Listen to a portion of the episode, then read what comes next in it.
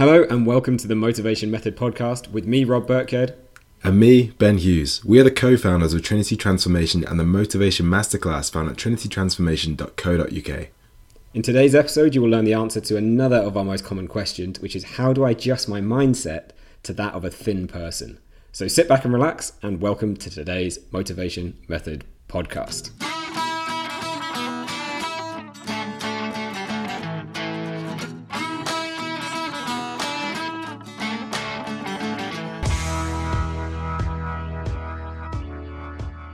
Okay, so this podcast, we're talking about how to adjust your mindset to that of a thin person. Ben, like, what does that even mean to you? What does the mindset of a thin person even mean? Um, it's basically just doing the things and living your life in a way that somebody who is who is thin in air quotes would do. So, I would say a thin person doesn't um, doesn't do diets all the time. They are not eating or drinking too much.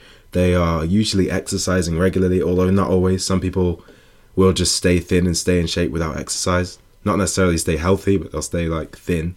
Uh, they sleep well, and they basically just live. They live a lifestyle where they're doing all the things that we all know we should be doing in order to be uh, thin, fit, and healthy. Yeah, exactly. Although a lot of people, I think, think they need to do diets to be thin, fit, and healthy. So that's the only one I would say that may be a bit of a um, a curveball is that they don't do diets thin people. And i think this is i don't know i feel like a lot of people who are out of shape because this is the only option they've been presented think like this is the only thing i can do. I don't know what you think about that. Um yeah i think it is it's kind of the uh what's the word i'm looking for it's like the norm for someone to think, you know, I, would like to lose a bit of weight. What do I do? I will go and find a diet which is going to help me lose the weight. Mainly because I think when people look at all of these diets and all the success stories and things that come with them, they see people who did used to be overweight and have become, they have lost the weight, they've transformed their body, and you have all these people saying that the way they did this was they followed this diet to get from A to B. Yeah, so the diet looks like the solution, but most of the time, what they're not showing is they're showing the immediate result at the end of the three months, or the end of the 28 days, or the end of the six months, or the end of the year, or even maybe two, three years they did with the diet, with the Slimming Club. But they're then not showing what happens afterwards. And in my experience, nine times out of 10, and from speaking to hundreds of thousands, probably thousands, almost certainly thousands of women now via email, almost always that weight goes back on again if it's been achieved through a diet, a slimming club, or something like that. Like Ben, don't we get so many emails from people like this? Yeah, if I had a pound for the amount of times I heard somebody say, there's two phrases. One phrase is uh, you'll get somebody who says, "I started doing X, Y, Z, whatever approach is at Christmas. I get, I lost two stone, but then I put it all back on again." That's I hear that all the time. Or you hear people who say, "For like the last three years, I've gained and lost the same four stone again and again. My weight's just been up and down, and now, well, inevitably, when they're contacting us asking us for help, they're at the point where their weight's gone up again, um, and then they're struggling to get that weight off. Yeah, we hear this so much, and like the thing is, the people who are thin are not doing this. The people who are thin and stay thin are not dieting. I know that's because they haven't got overweight potentially.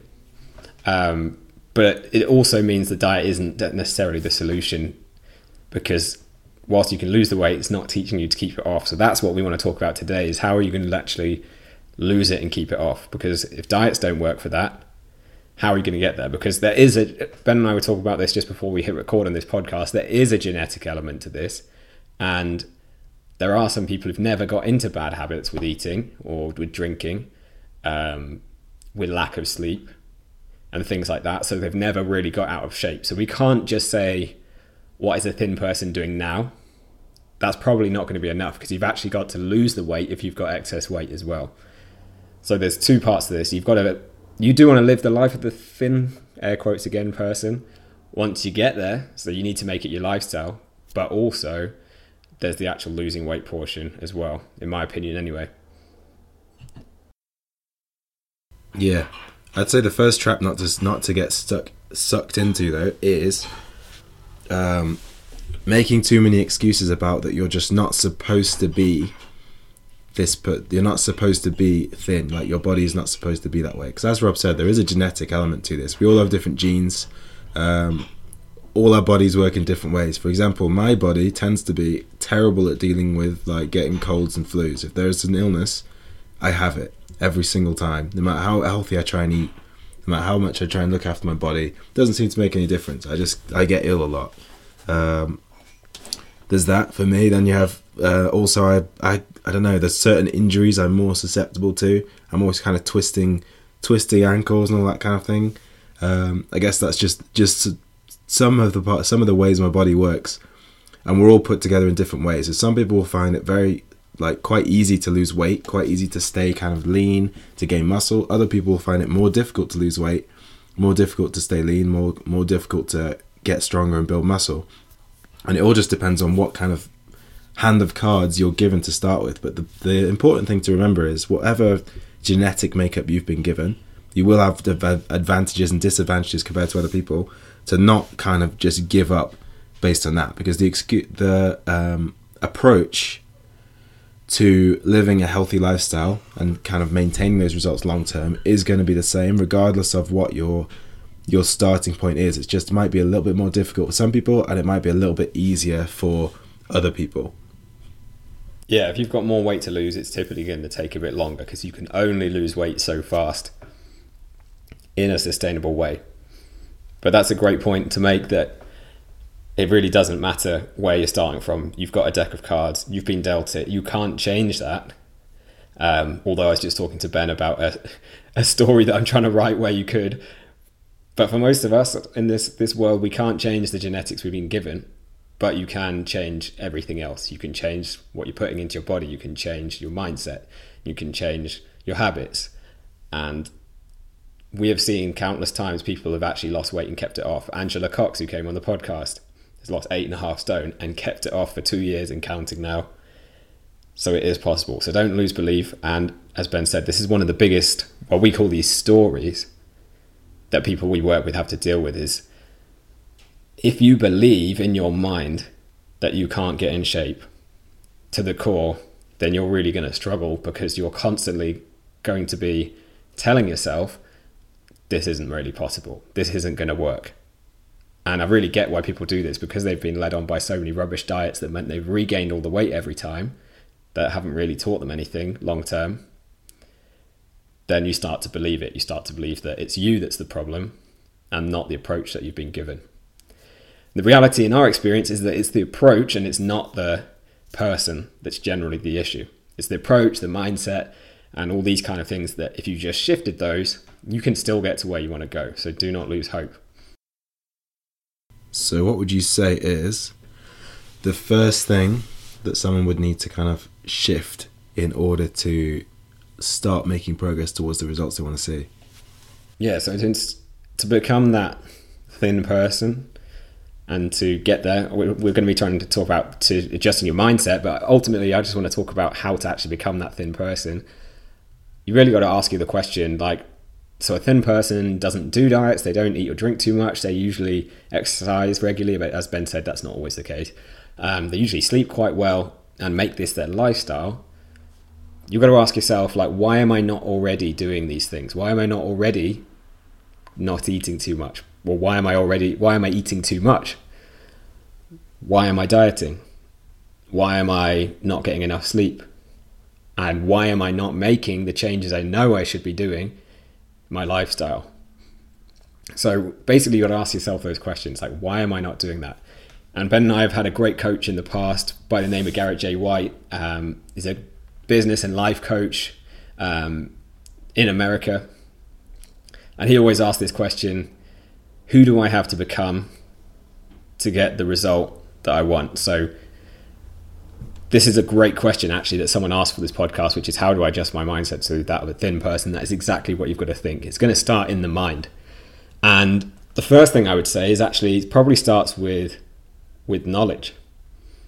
Because for a lot of people, they've been fed knowledge that's not going to support them. They've been fed information that is designed to keep them stuck. So, diets, slimming plans, and things like that, if you've seen people yo yo dieting on them, it's not usually by accident. It's usually because they want to keep you within their system, they want to keep you paying them, they want to keep you kind of stuck in that loop because you keep coming back. And there's the reason why there's, as I've said multiple times before, places like Weight Watchers are worth 1.4 billion um, or make 1.4 billion, I think it is, a year. It's not because they actually keep people's weight off because then people would never come back. So don't trust diets. This is the first thing I'd say in terms of knowledge, in terms of understanding what to do. If it's led to yo yo dieting in the past, it's going to always lead to that in the future. So you're going to need to find something that's been proven to get long term results. So don't believe the testimonials and don't believe the results. I know we put them out there as well, um, but don't believe the ones that don't have any proof of long term change, long term shift. You need to try and find something or someone that's going to help you with a long term change. And that's going to be giving you knowledge that empowers you and that you actually understand what's going on. Like, if you've just been given a cryptic system that says, here's some points and um, hit your points, and magically you'll lose weight. As Ben has touched on loads of times before, if you're not planning on doing that for the rest of your life, it's probably not going to work for you. Because the minute you stop doing it, you're going to regain the weight because you don't really understand what's going on or why it's working. And the same thing goes for if you're counting Syns, unless you're going to count Syns for the rest of your life. Um, and even then, if you don't really understand why that's working, the minute you have to break free of that system, you go on holiday, you have a you're presented with a buffet, um, there's cakes at work, you don't really know how your weight loss is working and how to actually win the game of weight loss every single day, then all that's going to happen is you feel confused, you feel lost, and either you have to not have any of it or you have it and you gain weight. So, in my opinion, you're going to need to first of all think who do I need to become to become a thin person? The first thing you need to think is what knowledge do I need to have so that I actually am in control of my food choices and I understand and empowered to actually make the right decisions. And in my opinion, there's no diets out there that are really teaching you this. Ben, is there anything else in the knowledge arena you reckon people need to know?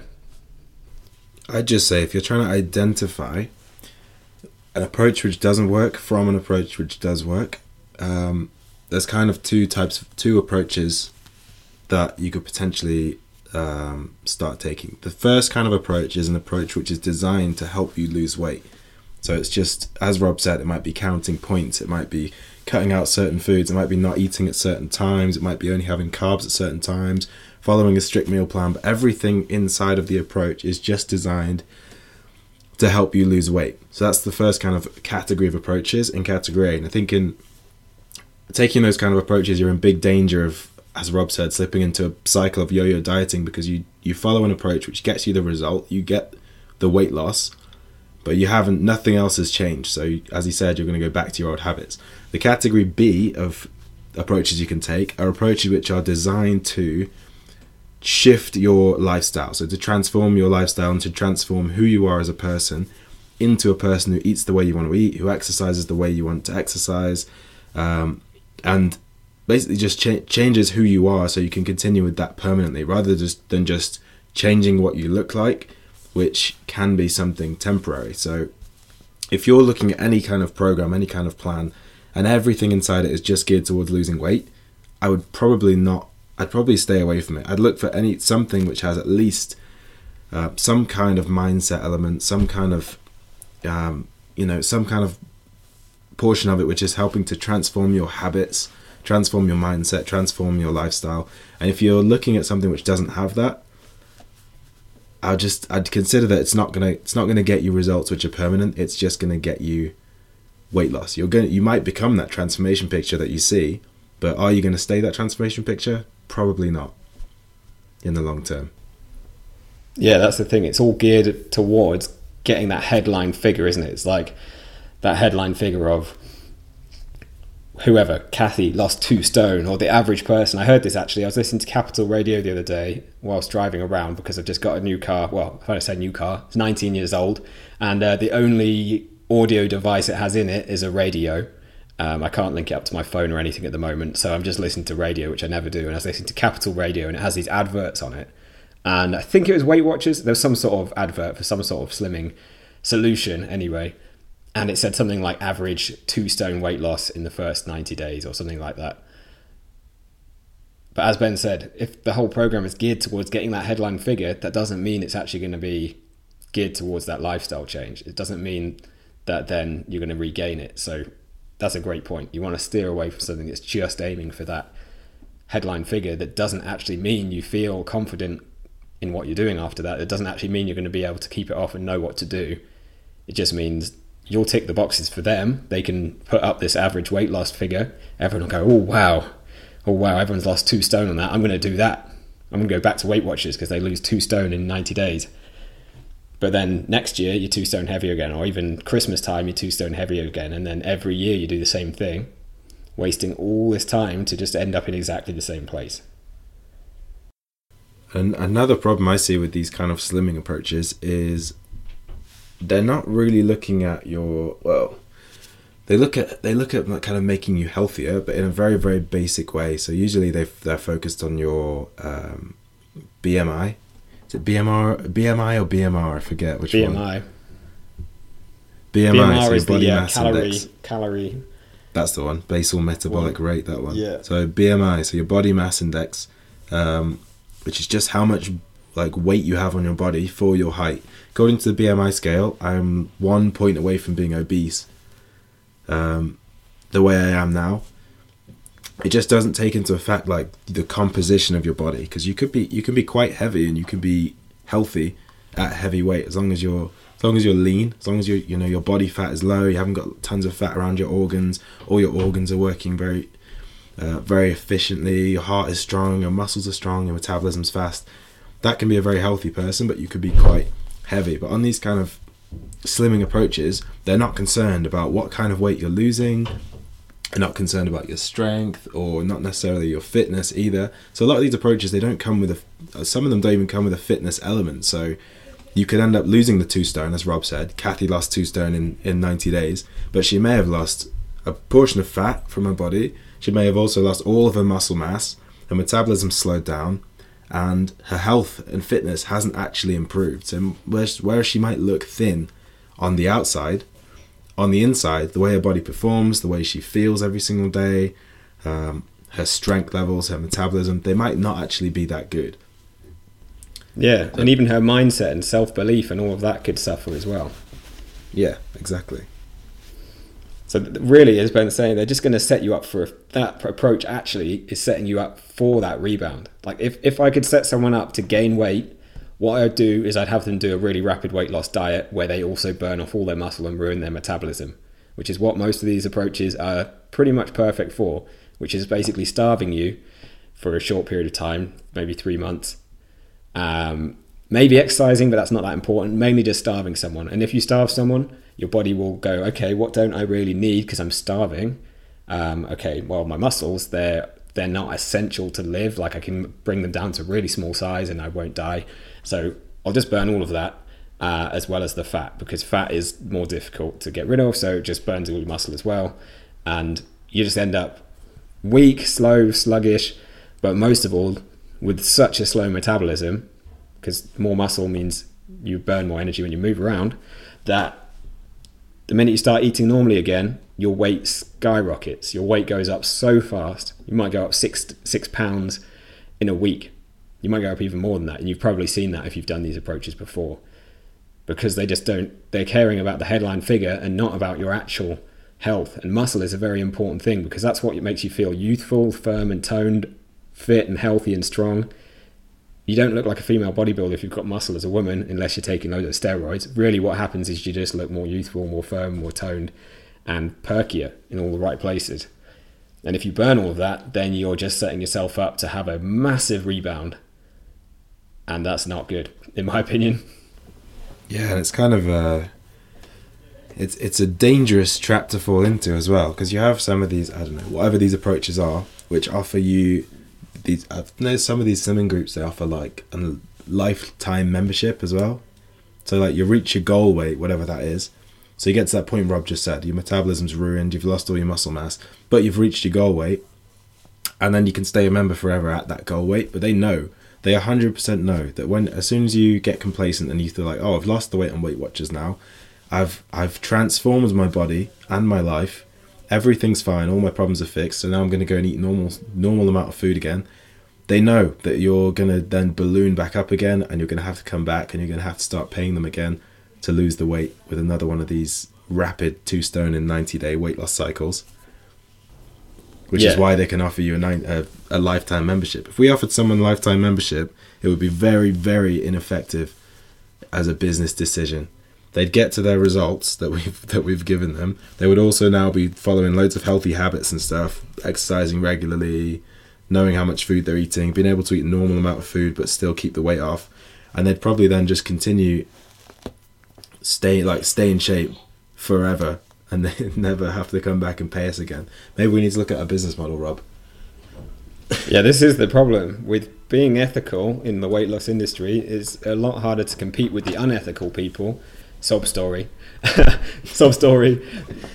No one's going to give a shit about this, but it's very hard to compete with the unethical people because they basically, you were being polite there. They fuck people up so badly that their metabolism is so screwed, their muscle is so low that they know they're going to come back in three months because they have left people in such a sorry state that unless they only eat I don't know, pigeon food and salad, then they're going to gain three stone again in the next three months and then they're going to be crawling back.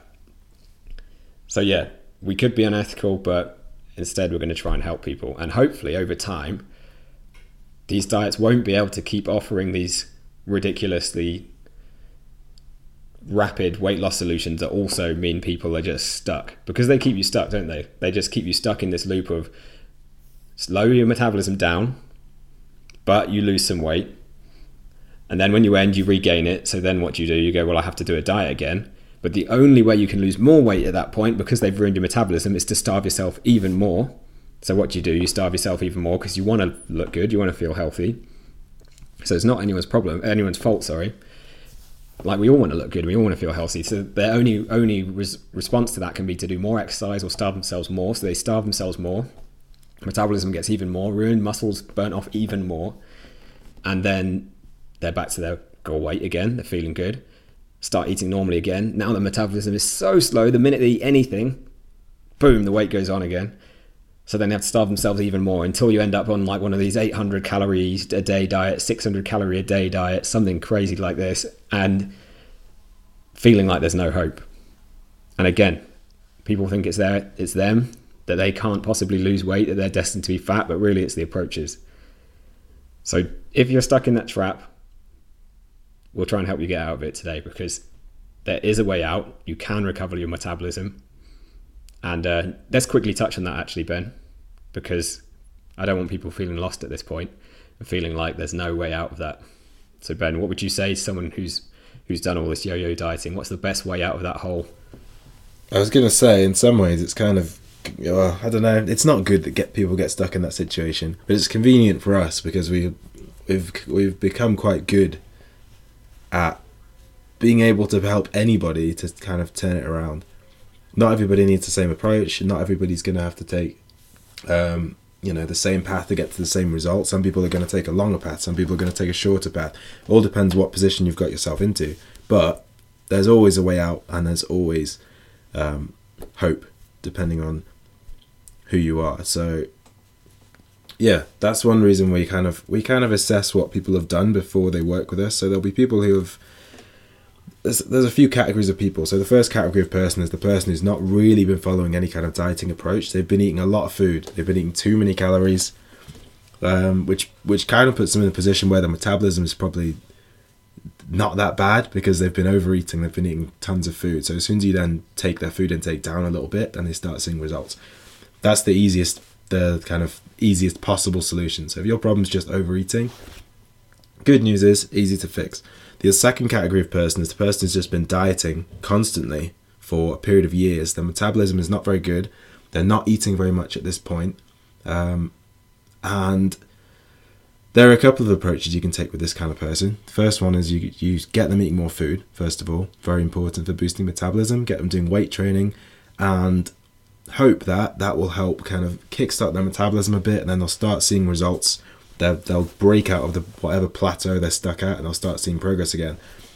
And then the the kind of most difficult situation is when somebody's metabolism is so slow, they've been dieting really, really extremely, and the only way to get them to be able to, you know, get the results they want to see is to spend a portion of time really focused on boosting their metabolism. So actually increasing their calories gradually over a period of, you know, three to even up to like six months. Um, and fo- focusing on a lot of weight training where in that period they may not see that many results in terms of fat loss. It's all about just recovering their fat their metabolism getting them back to a healthy point and then from there they can start losing weight again. But it's important to to recognize that not everybody needs the same approach which is another problem with just following generic kind of diet plans. Most generic diet plans are designed to work for the person who has just been eating too much which is the simplest possible case. So a lot of people go into these kind of approaches having followed loads of diets before and struggled and their metabolism is very slow and it just it simply won't work just because the approach is not designed to work for their individual situation. So I think it's very important that whatever approach you do follow takes into account where you're at, who you are, what your situation is and what's going to work for you to get you the result that you want to that you want to see. But the basics of boosting your metabolism and um, seeing results in the mirror, which are going to kind of last, losing weight in a sustainable way, is you've got to lose weight by eating a decent amount of food.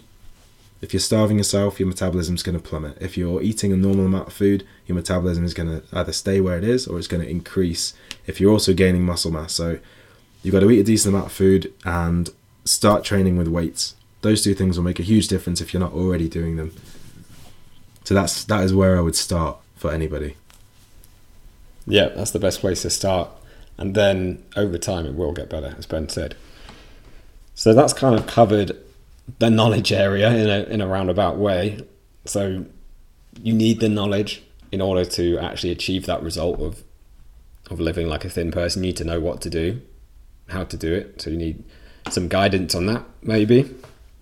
Um, but there's a lot of information we just gave you there. But another thing that can be a big problem in my experience is and we've done a whole podcast on this, is is is either binge eating or self sabotage, whatever you want to call it. They're they're similar, but as we pointed out before, someone who's thin and stays thin doesn't tend to have these things, unless obviously they're they've got a serious eating disorder, but they're being bulimic or something like that, so the calories don't actually go inside them. Generally, if you have a binge eating or self sabotage problem, it will cause you to to gain weight and one interesting thing I think about this is we all like to think that we don't have these vices. We all like to think that we're all vice free.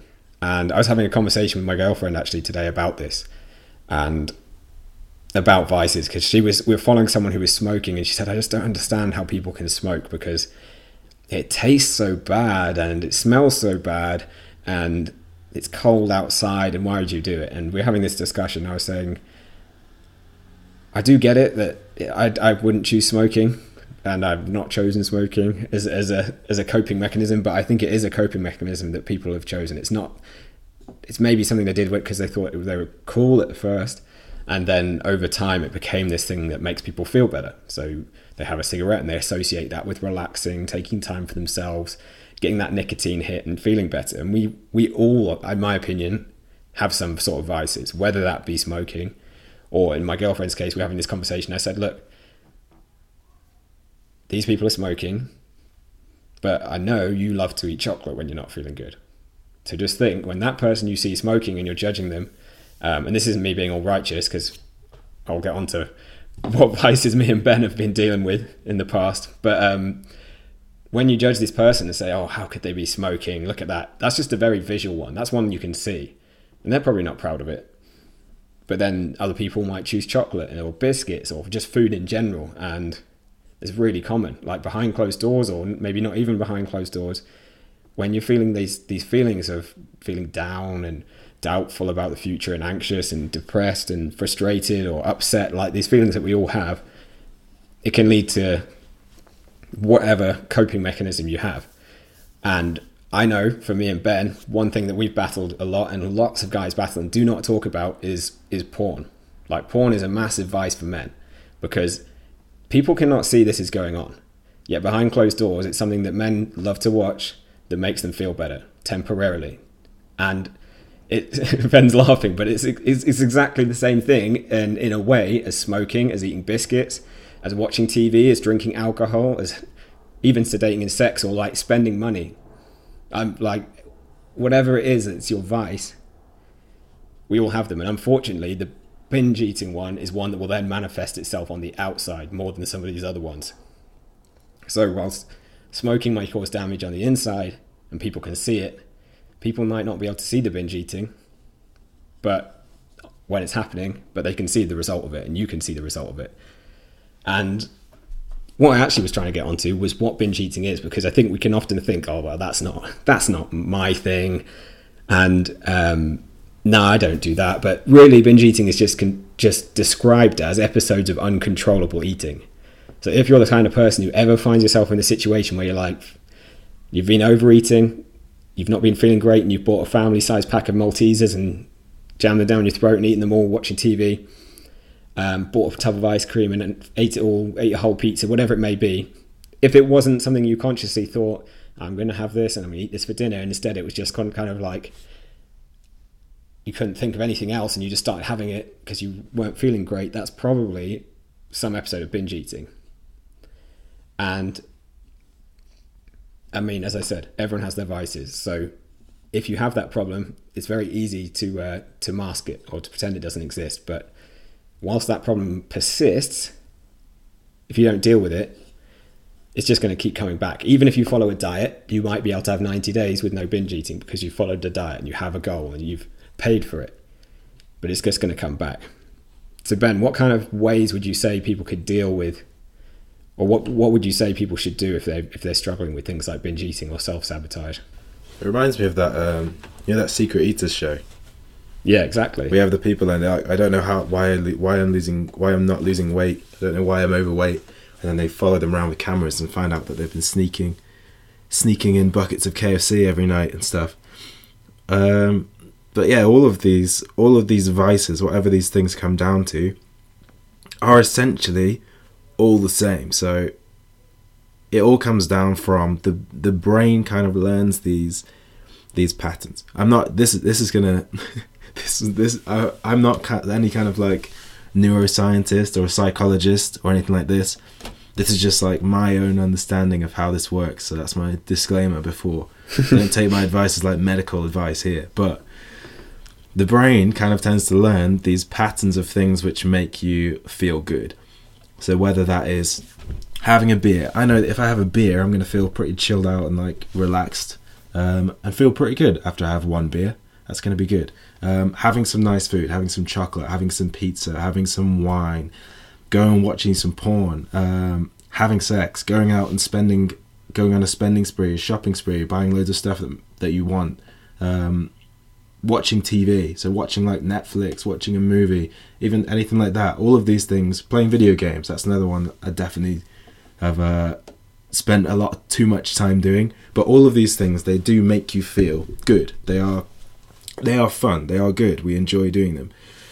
So the brain learns that when I do this, I get a good feeling out of it. The problem comes when this becomes your only kind of coping mechanism and it escalates to the point where it's it's a problem and it's causing you problems in other areas of your life. So, if every time you feel kind of tired, you feel stressed, you feel exhausted, you feel a little bit depressed, you feel down, if every time this happens, you are then going to whatever it is, so you then go, you go out for a cigarette, you you binge on some chocolate, you have a drink, whatever it is, eventually when these if you don't deal with the root cause and you've always got this this deeper problem that you're always feeling stressed you're always feeling bored you're always feeling tired whatever it is if that deeper problem always exists then you're always going to go to that coping mechanism and it's going to escalate to the point where it starts to affect your life so for example if your thing is that you like to go shopping then and that's kind of your addiction your coping mechanism you can end up running up running massive credit card bills, going on all these shopping sprees and buying things that you can't afford, for example. Um, if your problem is alcohol, that one's quite obvious. You can, you know, as soon as you start drinking, you can have, you can have a drink every week. If you let's say you have one beer a week, that's very very different to having ten beers every single day, or a couple of glasses of a couple of bottles of wine every single night. That is going to end up in a, a serious problem. You're going to do serious damage to your body. It's going to start affecting your relationships, your behavior. You might stop turning up for work. Even if your problem is just watching Netflix, for example, if you get home every night and you then spend four hours watching, like binge watching Netflix on the sofa, especially if that binge watching of Netflix or TV or whatever it is, is linked to eating snacks at the same time. If that's your thing, Netflix and snacks, then you're going to end up, first of all, wasting a lot of time. You probably won't have it, you'll feel like you don't have enough time to exercise or to spend time with your family or anything like that. Or cooking.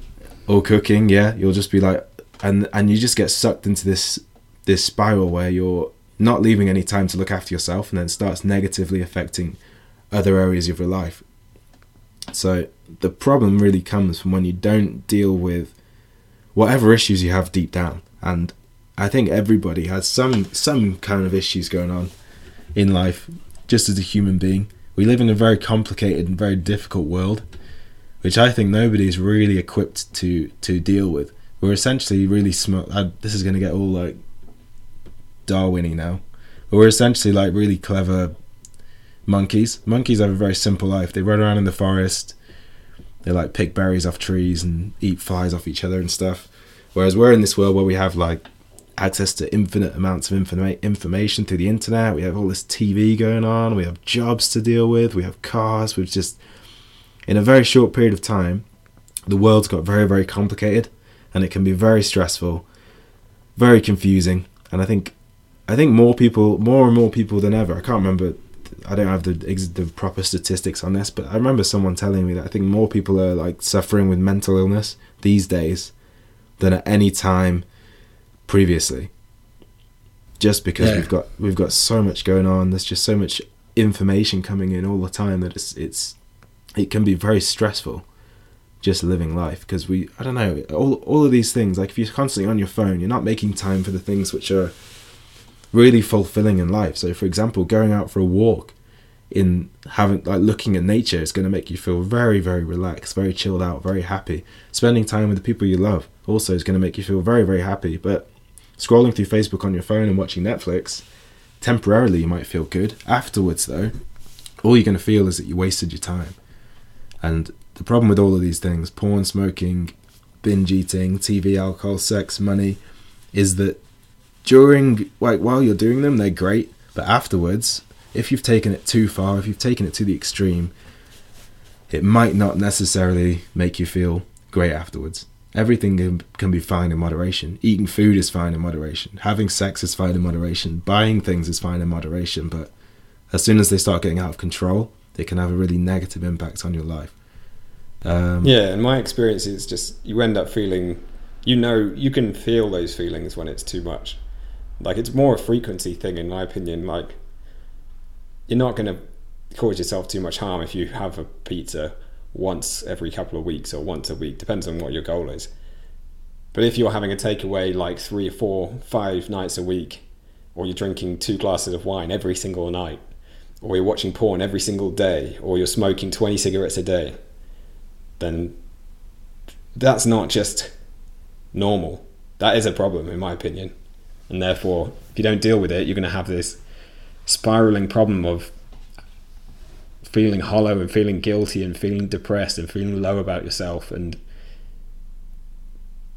the more you do those things the more empty you feel i think. And yeah the the telltale the only, sign i think as well of of these things is when you start feeling uh, like ashamed of yourself. So it's what in whatever of these situations the way i always experience this is I start looking, I sort of see myself from the outside, and I'm just looking down on myself as if I'm like in the corner of the room, just thinking like you're you're pathetic right now. Look at you. Look at you sat there. Yeah, that, like you're disgusting. eating that giant pizza. Look at you there, like just watching porn. You're a disgusting, horrible person, and you look at yourself like that. like, the funny thing about that is then then you think then you're like I feel bad. So exactly. what's the thing I know to make myself feel better? Oh, I'll watch more porn, or I'll go and do that thing again. I'll go and watch. I'll watch another episode of Netflix. Like we're not good at dealing with this, in my ex- experience. Usually, no. we we're pretty bad at dealing with it. And I mean, I spoke to Angela Cox about this because she also said she realised, literally only this year, I think, and she's turning 40 or just turned 40, that she's had like 25 years of a binge eating problem or eating distor- disorder. Mm. Because we don't want to admit that we have a problem because it's labelled as bad by society or whatever it may be. But the reality is, if if the problem's there, the first way to deal with it, in my opinion, is you've got to confront it and say, look, this is unacceptable. Rather than beating yourself up, because that doesn't achieve anything. Saying, like Ben was saying, you do feel pathetic for doing it. You do feel disgusting. You do almost feel disgusted, like Ben said, seeing that third person view of yourself. You're like, you are, you are a horrible person. You are a mess. You're a state. And you say, like, none of that's going to get you anywhere, though. Instead, so instead, you've got to say, look, this is actually a problem and what can I do? And I know Ben and I have been on our own path to discovery for all kinds of different things that we want to become better at in life. Angela Cox said the same thing. She said the main thing that helped her um, was actually getting a therapist and seeking out therapy. And I mean, Ben, you've had your own experience of therapy as well. I haven't been through that particular experience, but I've done lots of mindset related courses and read lots of books. And it's a journey, but first of all you've got to confront the problem and say this is a problem and i'm gonna i'm gonna try and do something about it because if you don't if you don't deal with the root cause this is what we're trying to get to here first of all saying there is a problem that's not just i need a diet there's actually something going on below this that i'm not i'm lacking in self-esteem and self-belief and um, or i'm lonely or whatever it may be and um, i'm dealing with, doing this then i probably need help yeah no I would say that this that shift that Rob is talking about, um, it's kind of going from being disgusted with yourself to being like disgusted with your own behavior, where you decide like, what I'm doing now is unacceptable. I can't, I cannot continue to live like this. And then you go out and, and then you have this point where you go out and seek help or whatever it, it was. So my thing was like, I went and went and started seeing a therapist. Uh, I don't know. He, he, he, he was I didn't find that that was the solution for me necessarily.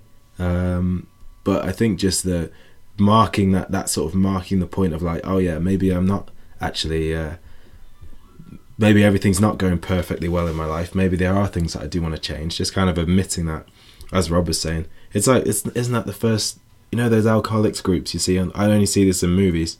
I've never been in a yeah, and me uh, whatever group, but they're always like my they always do that thing where they're like, "Hi, my name is Ben, and I'm an alcoholic." It's always the first step is admitting that you have the problem. Yeah, Otherwise, it's never that bad then.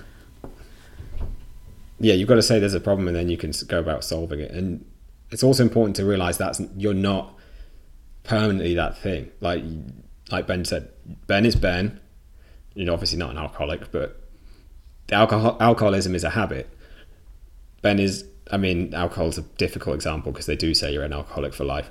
Let's say it's, um, let's say it's binge eating. Binge eating is a bad habit Ben might have, but Ben isn't permanently a binge eater. Or, or let's say Ben thinks he's lazy because we work with lots of clients who think they're lazy, um, and they that's the way they are. It's no, you're you've got the habits of a lazy person, but you are not necessarily lazy. So you've got to think, think of it like that just like um, just like some people are predisposed to be like overweight or whatever with their genetics. I think some people are just predisposed to be really. Some people can just cope with life really well, and other people will not. Like there, there are people who have uh, who tend to have more kind of addictive tendencies, mm. but these things can also come with. I don't know. I I remember. Um, that can also be well, very positive, though, can't it? It can be good. Like you look at a lot of people a lot of celebrities, for example, a lot of kind of creative people like stand-up comedians, actors, musicians, whatever. A lot of those people also end up having, you know, they have drug problems, alcohol problems, all of that just kind of tends to come with it. So it's all of our brains are wired in a different way. So if you if you deal if you struggle with any of these issues, don't necessarily think. First of all, don't think like you're broken as a person. Uh, secondly, it's like everybody struggles with something. There is nobody who's who's completely just on the straight and narrow and perfect. Yeah, I mean, there's, absolutely. There's that old cliche of like uh, the the priest who is like the holy man or whatever, and then you then they find out later on he's been like abusing children and stuff. It's all like you'll have those people who on the outside they appear to have everything together, but then they have this dark secret deep down that you'll never find out about. But because you only see the outside of people, it can be easy to walk around life thinking everybody else has it together, and I'm the only person who who is struggling with this, so I shouldn't be struggling with anything. Yeah, and the opposite is like that conversation I had with Alex, my girlfriend, earlier, of people seeing someone who's overweight and then saying that is a lazy person. When in reality, maybe they've just got this binge eating habit that they've developed because they don't feel great about themselves. Whereas the person doing the judging, let's say it's me, might have a terrible porn addiction that you cannot see. So that person is just unlucky that their their coping mechanism is um, is eating because it manifests itself on the outside. So if if that's you and you're feeling like you must be lazy and everyone's thinking you're lazy and judging you, whether they are or whether they're not, it's not actually you, as Ben said. It's not you. You're not stuck like that forever, and you can do stuff about it. But you just got to understand that other people have vices too. You're not alone. You're not the only one. Just someone else might be. You might not be able to see it that their credit card bill is twenty thousand pounds and they have no way of paying it, or that they watched ten hours of Netflix last night, or that they drank a whole bottle of wine last night. Not everything is visible, but as being Ben said, like you are not alone. That's the key thing. That reminded me, Ben, of when we went to uh, Warrior Conference. Oh, we were shouting, "You are not alone!" Yeah, you are not alone. we should probably explain that. I mean, there's not much to say there other than we were at a conference last year, and why were we having to do this? We had to shout, "You are not alone." Yeah, with a room full of 500 guys who were just all shouting. No, it was there was a guy on the stage, wasn't there? Mm, Some guy was on the stage. He was struggling with something, and we all shouting at him. We were just shouting, "You are not alone!" And I was putting my American accent on because it was in America, and everybody else was American. Yeah, and me. but the point is, you're probably not alone if you're struggling. So confront the problem and find a way to deal with it. Because whether that's going to be listening to podcasts, reading books, whether it's seeking out therapy, you can get it through the NHS, like Ben Ben found, um, Yeah, or free hiring a well. private therapist, whatever works best for you. Um, if you do think you have those problems, they're not going to go away. If you just do a diet, um, the diet doesn't tend to shift these things. Now, what what we do, we do work on more of a lifestyle shift and a habit. And for example, I was interviewing someone today for our next Unstoppable event um, this summer, and she was saying she has tried every diet out there, and she still hasn't been able to get over a binge eating problem. Um, this is a shameless plug, but she said to me this morning, she's like, "This is the first thing that's really the habit has actually stopped." And I'm not saying it won't come back if she doesn't deal with the underlying problem, which is what we're going to also try and do through Unstoppable, and she's going to try and do through other things as well. Um, but if something isn't fixing the problem, like a diet, if it's not actually addressing your mindset, what's going on in your head, it's just saying, like, here's something to eat, or here's a meal plan to follow, or count these points. If that's all it's doing, it's not going to be dealing with the, the actual mental struggles. I, I, I would never like to call these things mental issues, Ben. I don't know about you, but I just feel like the minute you put the word issues on it, everyone's like, ah, no, I don't have one of those. I don't have Um, issues. I'm the same. At least I used I to be. It's like, I've, I've kind of just accepted that I'm, I'm a, probably a bit of a crazy person, but prob- everybody in the world is as well. Definitely, but we don't want to admit it. At least, at least until you accept it about yourself, you don't accept it. Yeah, don't you You don't realize it's believe not, everyone else is. it's not necessarily a bad thing. It's just like the way the way you are as a person. I want to uh, at this point ask you, Rob, Mm. what what books and resources would you recommend for anyone who wants to start kind of looking at their mindset issues? Because it's not it's this is not a quick fix. It's not simple. Um, but what would you recommend? Okay, I've got a couple, and then I'm sure you'll have some to add. Yeah, so I think the first one I probably started with, I'm trying to think. I think this was the first one was called Loving What What Is um, by Byron Katie. Ben knows what that is. Some of our clients know what that is. We used to recommend our clients actually read that book um, or got the audiobook. The audiobook's actually better. So it's Loving What Is by Byron Katie. And she teaches this method called the work, which is a way of questioning things about um, other people and about yourself. So judgments about other people, about yourself. Um, but ultimately, to make you realize, or not make you realize, but give you a better understanding that you don't just um, throw other people under the bus whenever anything's going wrong, and you kind of understand that whatever everyone else is doing, you also do in some way or form, and it's not necessarily their fault. So that's a really good one, and but you can also use that technique to question things about yourself. And honestly, at the beginning, I used to do I don't know what you found, Ben, but because we still do this technique most days or, or form of it, I used to always be doing it on someone else. So on my girlfriend or on Ben or on anyone else that was around me that was annoying me or on clients or on people who cut me up on the road. I'd be judging them and going through this process to give me more understanding. But now it's mostly about myself and my own beliefs about myself. Like, I can't do it. I'm not good enough. Um, there's not enough time. I'm too tired to do this. All these kind of things that can stop me doing what I want to do. So, the first book I'd recommend is that um, because it can help you question thoughts, and thoughts then lead to feelings, which then lead to actions. So, if you can start to question your thoughts, you always have the thoughts then you can start to change the actions that come as a result of that. So if you'd usually self sabotage, you might be able to cut that loop and stop stop going around in that loop. Or if you usually go mad with someone and berate them, maybe it's your kids when you're stressed and tired, maybe you actually will gain more understanding of that. So that's the first one I'd recommend. Ben, I'll let you jump in with the second one. I'm going to recommend um, Why Good People Do Bad Things by Debbie Ford. Um, this book's kind of, I just found it is, is very good kind of investigation into your own mind and your own behaviors and why those behaviors might crop up. So, for example, if you are binge eating, smoking, whatever, whatever the whatever vice you have, it will kind of help you to figure out what underlying causes have led to that thing in the first place. Um, so yeah, I found that very good for that. It's got a lot of exercises in it, um, a lot of sort of sitting down and writing down and really getting introspective about yourself.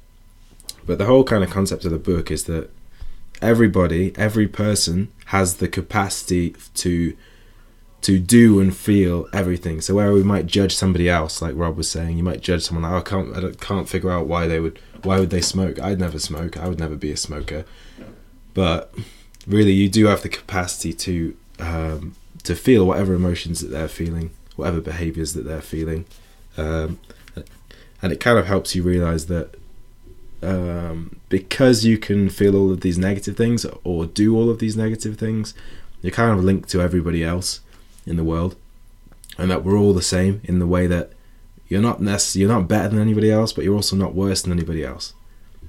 So I don't know. This one sounds very airy fairy the way I've explained it, but if you actually read the book, it's a good book. Why Good People Do Bad Things by Debbie Ford. Um, there was another one by Debbie Ford. What was that one called? The Dark Side the Dark of the Side. Light Chasers as well. I yeah. found that one less good, but Why Good People Do Bad Things is my recommendation. Yeah, and I'm actually reading that one now, so I haven't got far enough to to completely recommend it yet, but it's interesting so far but I want to get to the exercises. I'm just a very slow reader. So yeah, I think that's enough for people to start with. I know Angela Cox had a recommendation. I think it was the five second rule. Um, I can't remember the name of the lady. I think it's Mel Robbins. I think that's it. Um, which is also another way to. I think it's about. It sounds very simple. It's one of these books where the title explains what it is about Mel taking Robbins, five yeah. seconds before you go ahead and give in to the vice. So before you go ahead and have a drink, or before you go ahead and eat the food, or buy the food, or spend all the money on the online shopping that you don't have, whatever it may be. So I think that one sounds great, but I haven't read it yet, so I can't properly recommend it. But I do want to read that one because that sounds very interesting. So that's kind of covered the second thing, which is like if you're not already able to control your eating, it's probably or quite likely could be down to either knowledge or a binge eating a self sabotage problem. But there's also just an element of never really, in my opinion, building a routine or having a proper structure to follow. So, what can make it really difficult to live like a thin person is because they've got a routine that they have developed that is keeping them that way. So, their, their routine might involve cooking a meal every night or batch cooking meals at the weekend so they can eat healthy all week. Or it might involve going to bed on time. Meaning they don't get crazy hunger cravings the next day because lack of sleep leads to that. Um, or it means they can exercise in the morning because they go to bed early every night.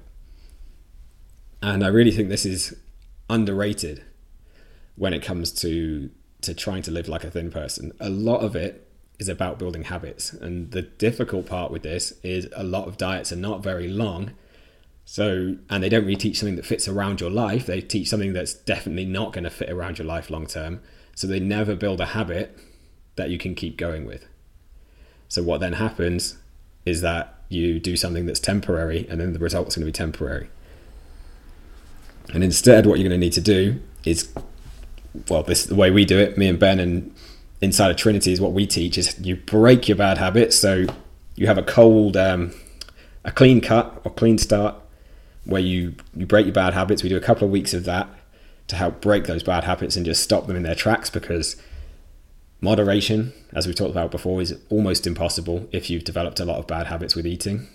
So you break those bad habits and then you start to create new ones bit by bit by bit. So don't try and create everything at once. Another big problem that a lot of diets or plans do, they try and make you do everything from day one, which just sets everyone up to fail.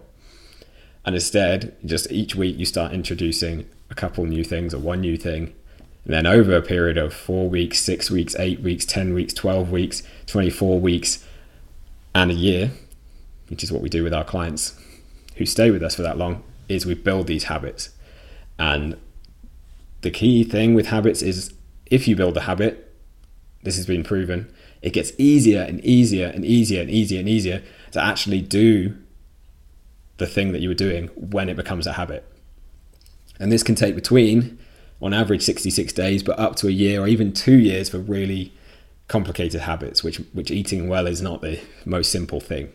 There's a lot of elements to it from cooking, planning, um, buying the right foods, knowing what to eat, all these kind of things. So it's going to take time. Um, but if you want to be like a thin person, you're going to need to build the habits of someone who is a thin person. And how would you suggest they do that, Ben? How would you suggest they start? I've given a little overview.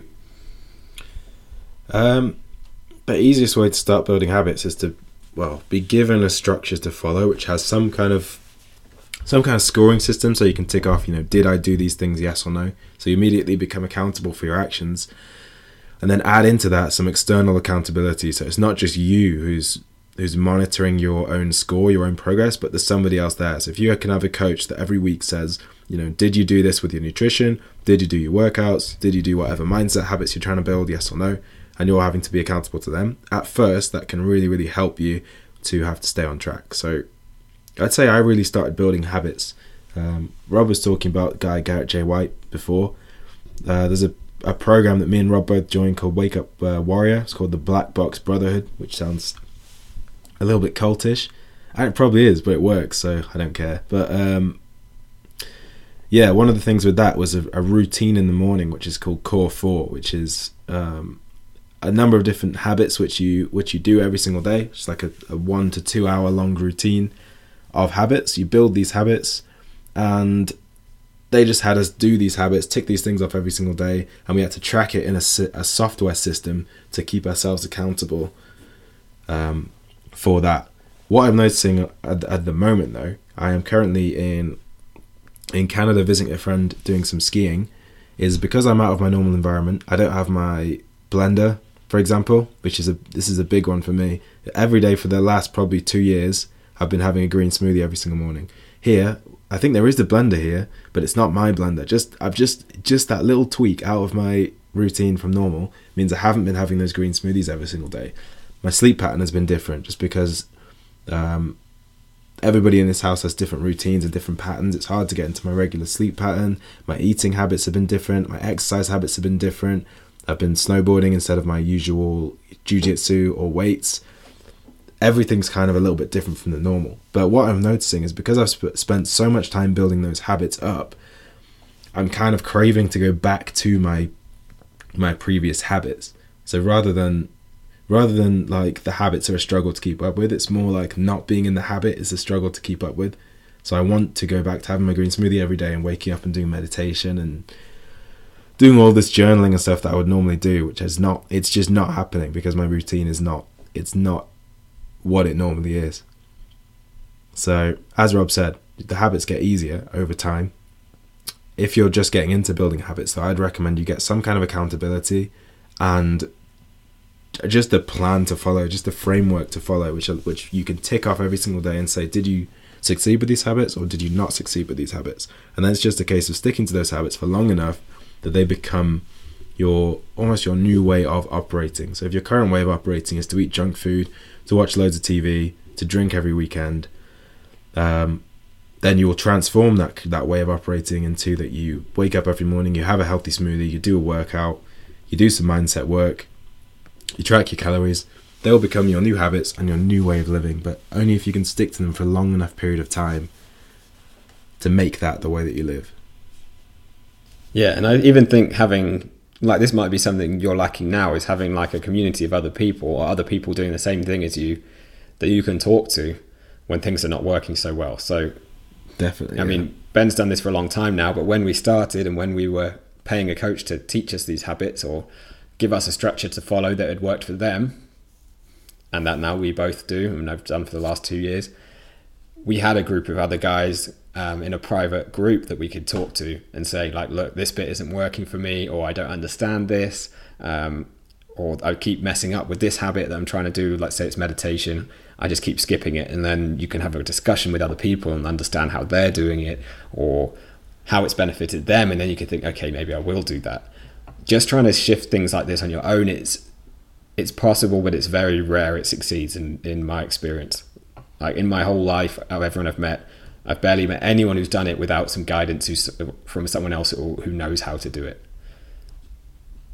On your own it's a it's difficult. Very very difficult. And if you've if you've already got a lot of habits that are not serving you then i really suggest you do need some some guidance. I'm not just saying that just so you work with us I just know from my experience when I don't have the accountability, when I don't have the structure to follow, it's very rare that I actually will change anything. And I'm someone who's kind of typically motivated and whatever people say I'm determined and motivated, amongst other things, like very stubborn. And um, therefore, if you're someone who doesn't feel motivated often and kind of lazy or struggles, then I would suggest you get something that's going to give you the accountability and structure to follow. So that's how to shift habits. That is the way to do it. And then, last but not least, there's also a case of priorities. When it comes to adjusting your mindset to that of a thin person, a big piece of this is actually just your priorities. Like in your life, how big a priority is being healthy, is being fit, is feeling good and is actually developing these habits. Because I mean, we get a whole range of people who who work with us, and for the most part, they're fantastic. They're really determined, or um, they might not be. They might honestly might be terrified at the start, but they just start and try. And then ever, ever every so often, like maybe once every six months, we get someone to sign up who in my opinion, has a uh, priority issue. So what I mean by that is they sign up and then we'll get an email through saying, "Oh, I've signed up and um, I've logged into the website and I've seen that I've got to watch half an hour of videos to get started." Like half an hour in their entire like they usually have a week or more to start. Half an hour to shift everything about their life, and they've put in their questionnaire or they've put in their email before they joined. Um, like I feel terrible. Like I just can't get my weight under control and it's making me feel down and depressed and it's challenging my relationship with my other half. I just don't feel like me anymore. And my food choices are out of control and my weight's been creeping up and up and up over the last few years.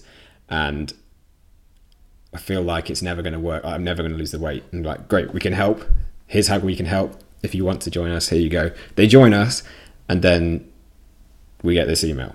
Every six months or so, someone does this and we do get hundreds of people joining. So lucky it's not loads, but they will say this it's just oh, it's too many videos, too much to watch. And in my opinion, that's a problem with priorities because it's highly unlikely this person hasn't in that week maybe watched a bit of TV, or maybe in that week gone out for dinner, or maybe in that week um, scroll through Facebook. I know I try my best to avoid social media, and I probably still waste hours on Instagram and Facebook because it's so addictive and I've had to put in loads of loads of uh, blocks so I don't do that. So, like, we all have the same time. We all have the same 24 hours a day. Now, if you've got kids and things like that, there's going to be some blocks of that which are going to be trickier to to manage because you're going to have people taking up your time.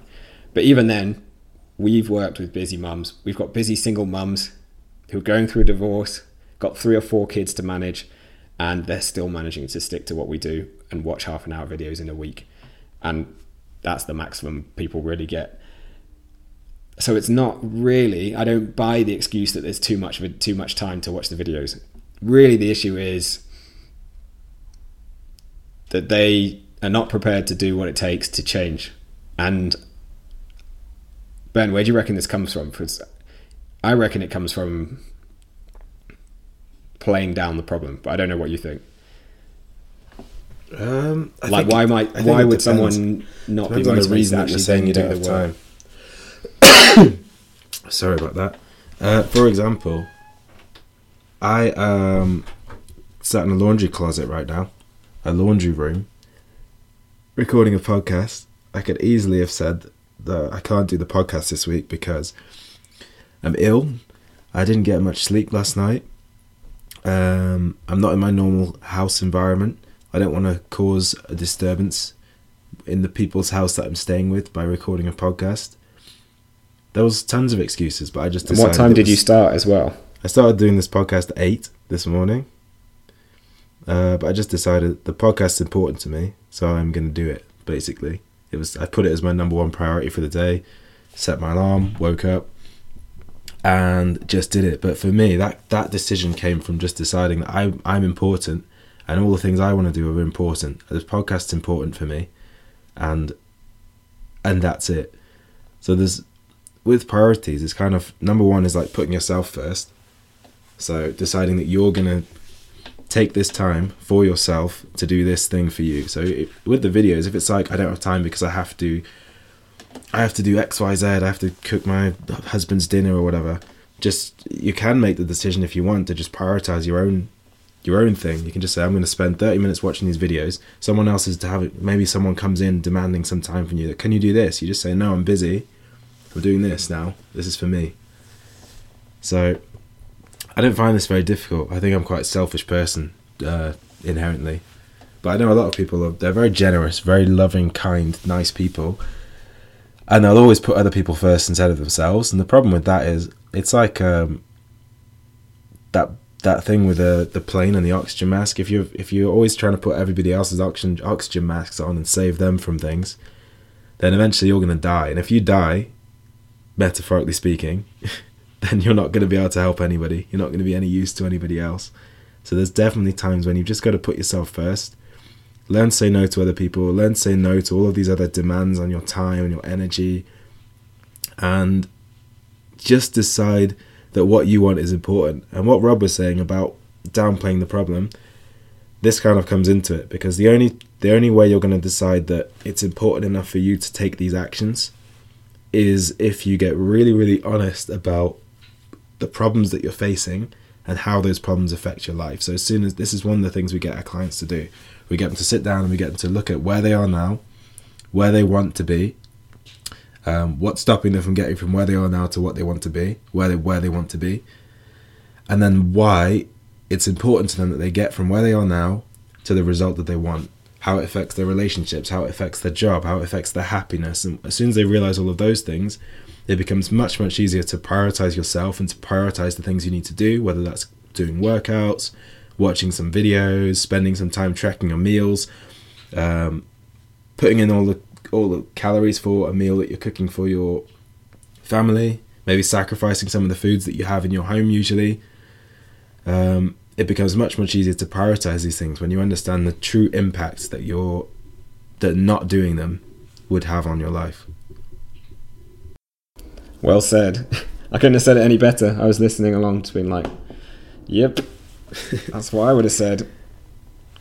So I can't really add to that. You've got to make it a priority. Like the thin people or the people who are staying thin are making it priority probably for different reasons. Like they know it makes them feel good to eat well and exercise. Whereas for someone who's out of shape, you've got to start the habits by making by making those things a priority. And I think the oxygen mask scenario is a great one. And when Ben says dies, what he really means is like you may actually literally die. Like if you get really, really out of shape and have a heart attack or diabetes or something like this. But more likely, you're just going to sacrifice yourself. And we work with so many busy mums who are so loving and so caring, but in the process, they have sacrificed themselves because they're giving so much to everyone else, there's nothing left for themselves. And if that's you listening, then I think the, the number one thing you can do from today's podcast, if you're still on it, if you're still here, you obviously are a bit interested, you are a bit committed, is just to write down the answers to those questions. Like, where am I now? So, what's your weight? What you look like in the mirror? You could look at yourself in the mirror in your underwear not in clothes because that's hiding it. Where am I now? What's my dress size? How fit am I out of 10? Write all those things down. And then you can write down what is the impact of this having on my life? So, on my kids, am I being the role model I want to be to my kids? On my family, on my relationship with my other half, on my sex life, on my work life, on my social life? Is it making me want to go out or is it making me want to hide away at home and not, not go out because I'm scared I'll eat something that I shouldn't or drink something I shouldn't or what people are thinking of me? Is it stopping me pushing myself at work because I don't feel good enough or I feel like everyone is judging me? And write down all these things, like write pages if you need to. And it sounds like I, more often than not, I listen to podcasts and they say do this and I don't. Um, so I'm a hypocrite here. But I know from the fact when I do write these things down, I've been to events and they've forced me to write these things down. It can sometimes just flick that switch and just ignite that flame and says, okay, I'm going to start prioritizing me. I'm going to start prioritizing this thing. Almost had one of my slip ups, and I'm going to make this happen. So write down the impact and then write down where you want to go and what's in the way of you getting to where you want to go. And if you write all those things down, that could just start the process because ultimately I think you do want to end up with the mindset of the thin person, but to get there, you're going to have to actually give yourself the kick up the bum you need to get there by facing up to the problem and saying, this isn't good enough, this isn't working, prioritizing everyone else, or not prioritizing my health and fitness. And if I don't do anything about it, then I'm only going to get worse. I'm only going to get less happy. What's that phrase, Ben? If the pain of the pain of staying the same it's only when the pain of uh, change. Uh, yeah. No, it's only no, when the pain when the, of when the pain of staying the same becomes greater than the pain to change, then the change will happen. Yep. Maybe explain if you, that slightly more easy. If you want two resources to help with this, I don't know why I said resources in such a strange way. Then okay. Resources. Um, to help with this, the first one I'd recommend is go and listen to episode number one of this podcast, which we go through this whole this whole process of like setting out, going through where you are now, what the goals you want to achieve, why that's important to you, all of that. We went through the whole process in detail in that first podcast episode. And secondly, if you want to kind of write the answers to this question, if you want a form, which you can do that very easily, and then you want our personal feedback on it, you, we have a motivation assessment you can complete at trinitytransformation.co.uk forward slash assessment. You're going to have to spell assessment yourself. Uh, I struggle with that one because it's got a lot of S's and it's just got a lot of S's in it, hasn't it? An M, no. It's just S's. S, S, S, A double S, E double S, that's it. I can't anyway, speak in adult letters. trinitytransformation.co.uk forward slash assessment. And that's, it's basically just a form which will allow you to get really honest about all of this stuff, where you are now, how it impacts your life etc. And as Rob said, that could just kickstart your your your change from where you are now to building those healthy habits and becoming the person that you want to be. Yep, and as a bonus, we also reply to every one of those with our tips and guidance. So go ahead. I would recommend to go ahead and do that now. So that has basically covered it. That has basically covered how to adjust your mindset, but also how to just adjust your reality to that of a thin person. So if you want to do that, now, hopefully, you're a little bit wiser, a little bit clearer on how to do that. But as Ben said, the best best things to do, go ahead and listen to podcast number one. Secondly, go ahead and fill in the assessment at trinitytransformation.co.uk forward slash assessment. So that brings us to the end of today's Motivation Method podcast. But before you go, we have some important announcements. Piece one is if you're not currently subscribed on iTunes to the Motivation Method podcast, get yourself subscribed today. Number two, if you're not currently getting access to the daily motivation emails and action guides found at trinitytransformation.co.uk, head on over to trinitytransformation.co.uk and get that done today, and we'll start sending those your way. The final piece of this is our motivation masterclass challenges. If you're ready to finally unleash your inner motivation and willpower with a customized action plan and your own personal coach and the support of our Trinity tribe, head on over to trinitytransformation.co.uk today and sign up for our motivation masterclass and we'll get you started right away. And last but not least, if you're listening to this show and you're getting value from it, number one, do the things that we talk about here. And number two, you don't pay us to do this. So instead, all we ask of you is to simply share this show with one person who you think it could help today. So this is Rob Birkhead. And this is Ben Hughes. And this has been the Motivation Method Podcast. See you on the next one.